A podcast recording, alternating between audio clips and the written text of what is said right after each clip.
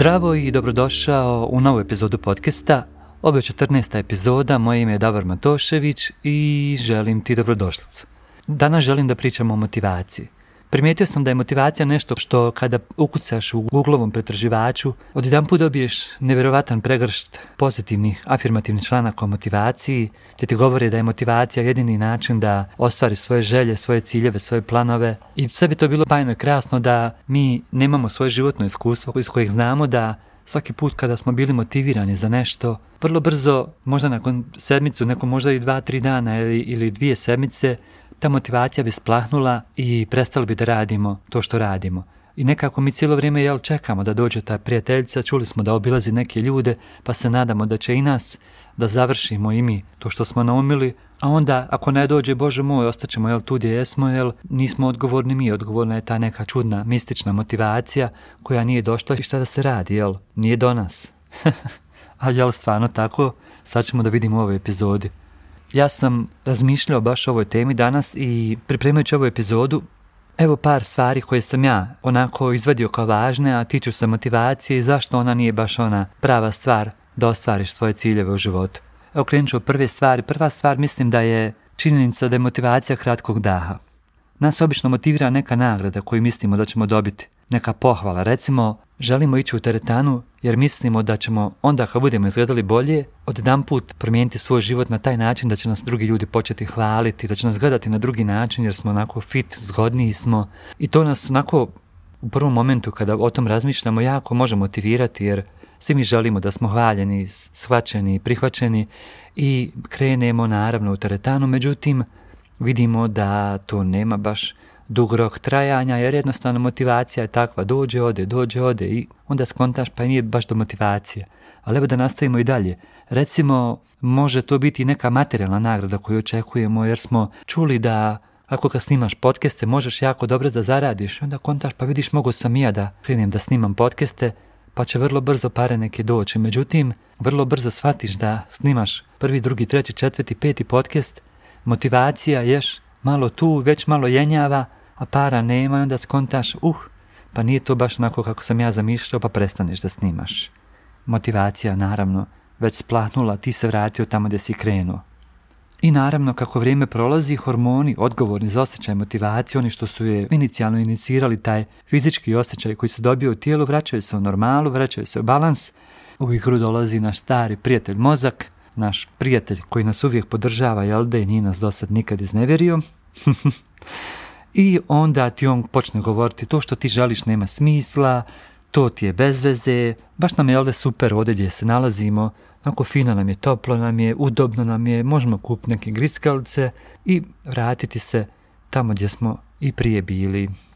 Recimo, to vidim kao prvi razlog zašto motivacija baš i ne radi onako kako je. Svi nešto iz nekog razloga meni nepoznato pokušavaju opisati kao neku svemoguću stvar. Zatim, druga stvar koju mislim da je važna, tiče se motivacije, cilj zbog kojeg osjetiš motivaciju nema veze s tobom i nije tvoj cilj. A to bih opisao tako što recimo, znaš ono vidiš neku drugu osobu kojoj ide nešto zbog nečega što ona radi. I ti pomisliš, oj Bože moj, vidiš to što ona radi jako dobro, mogu bi ja početi to raditi, sigurno ću ja imati isti rezultat i onda dobiješ taj nalet motivacije, jer motivacija je obično vezana uz nagradu, a to je taj neki rezultat koji mi ti težiš koji ta osoba već ima i ti kreneš to da radiš i poslije nekog vremena shvatiš ponovo kako ta motivacija opada, shvatiš Bože moj šta se ovo dešava, kako ta osoba to radi, a i njoj ide i imate neke rezultate, a meni nikako ne ide. I kako motivacija jenjava, sve više shvataš da ti, zapravo i ti ciljevi koji si sebi zadao i nisu zapravo tvoji ciljevi, nema nikakve veze s tvojim prioritetima, tvojim shvatanjem života, tvojim vrijednostima u životu i dešava se opet ono staro, a to je da od jedan put uspjevaš sam sebe sabotirati i vratiti se na početak. Treća stvar koju sam nako izdvojio, koja mi je baš nako zazvonila je da motivacija troši mnogo psihičke energije. I to je jako bitno da se razumije jer motivacija obično naleti u momentu neke euforije, nekog naleta inspiracije i jedan kratak period uzdamo se u nju kao pokretača, ali mentalna energija koja se troši na stvaranje motivacije treba nam i za druge stvari u životu, jer nije motivacija jedina stvar koja nam je potrebna u životu i koja nam služi, jel? I od jedan put shvatiš da ne mogu ja toliko energije ulagati u motivaciju, trebam psihičku energiju da ulažem neke druge stvari, posao koji radim, djecu, porodicu, komunikaciju s kolegama, prijateljima, nepoznatim ljudima na cesti, samo navigiranje kroz stresne situacije koje ne ilaziš prepreke na putu, saobraćaj i mnogo, mnogo toga i onda shvatiš da zapravo ne možeš toliko psihičke energije, ali naravno kako ona crpi, crpi psihičku energiju, ne možeš očekivati da ćete svaki dan na isti način motivirati jer svaki dan se mijenjaju nekakvi prioriteti. Jedan dan kao što znaš nije ti isti i jednostavno slabo da se možeš pouzdati da će sva psihička energija organizma da odlazi na motivaciju jer ipak treba ti za druge stvari da preživiš. I eto kao što vidiš, motivacija je divna stvar, onako dugotrajna, baš može dugo da potraje, Jest. Bilo bi to divno da je tako, evo ja bi se prvi preplatio na tu motivaciju, platio bi koliko god treba para, prodao bi možda neki pola stana i platio, evo, jer znao bi da će mi ta motivacija pomoći da vratim svo svoje ulaganje. I naravno, onda se postavlja pitanje šta je rješenje, jel postoji kakvo rješenje. Dosad sam ti, evo, na neki način ishejtao motivaciju, ali evo, da ti kažem iskreno šta ja mislim o njoj. Znači, iskreno govoreći, Mislim da je motivacija divna sposobnost organizma da nam dadne taj neki drive, početni drive onda kada nam je potrebna i definitivno je ne treba odbaciti.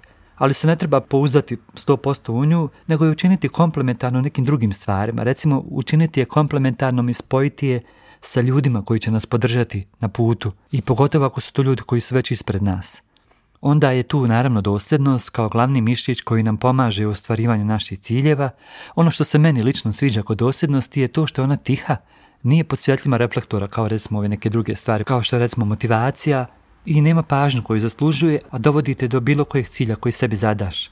Ona je za mene nekako poput potoka koji kroči svoj put kroz gustu šumu, bez obzira na prepreke koje nailazi na putu.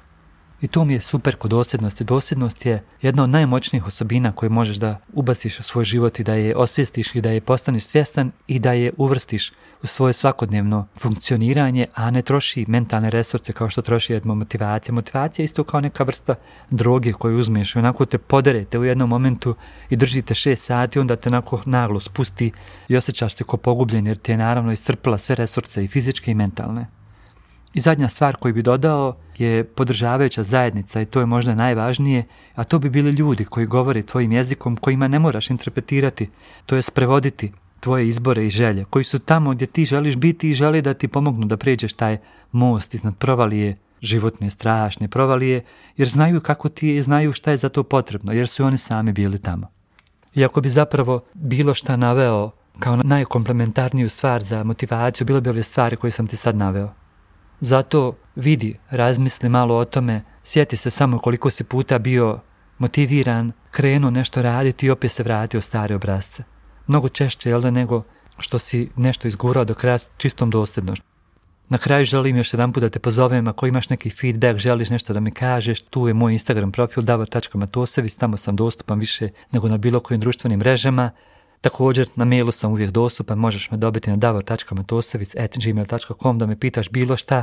Ako želiš da radiš sa mnom, isto me se možeš javiti. Danas je četvrtak, ovo je četvrti podcast koji snimam dan za danom, jako uživam, baš mi je ovo inspirativno i ono što sam želio da uradim, da ti poklonim. Sutra ide zadnji podcast, jeba čekam da ga snimim, da vidiš o čemu će se raditi, a mi se čujemo eto opet uskoro i ne daj mi se, drži mi se, uživaj mi u danu, pusti motivaciju, drži se dosljednosti, drži se pravih ljudi koji će te pokrenuti i biti tu za tebe da ti kažu prave stvari i čujemo se opet. Ćao, čao.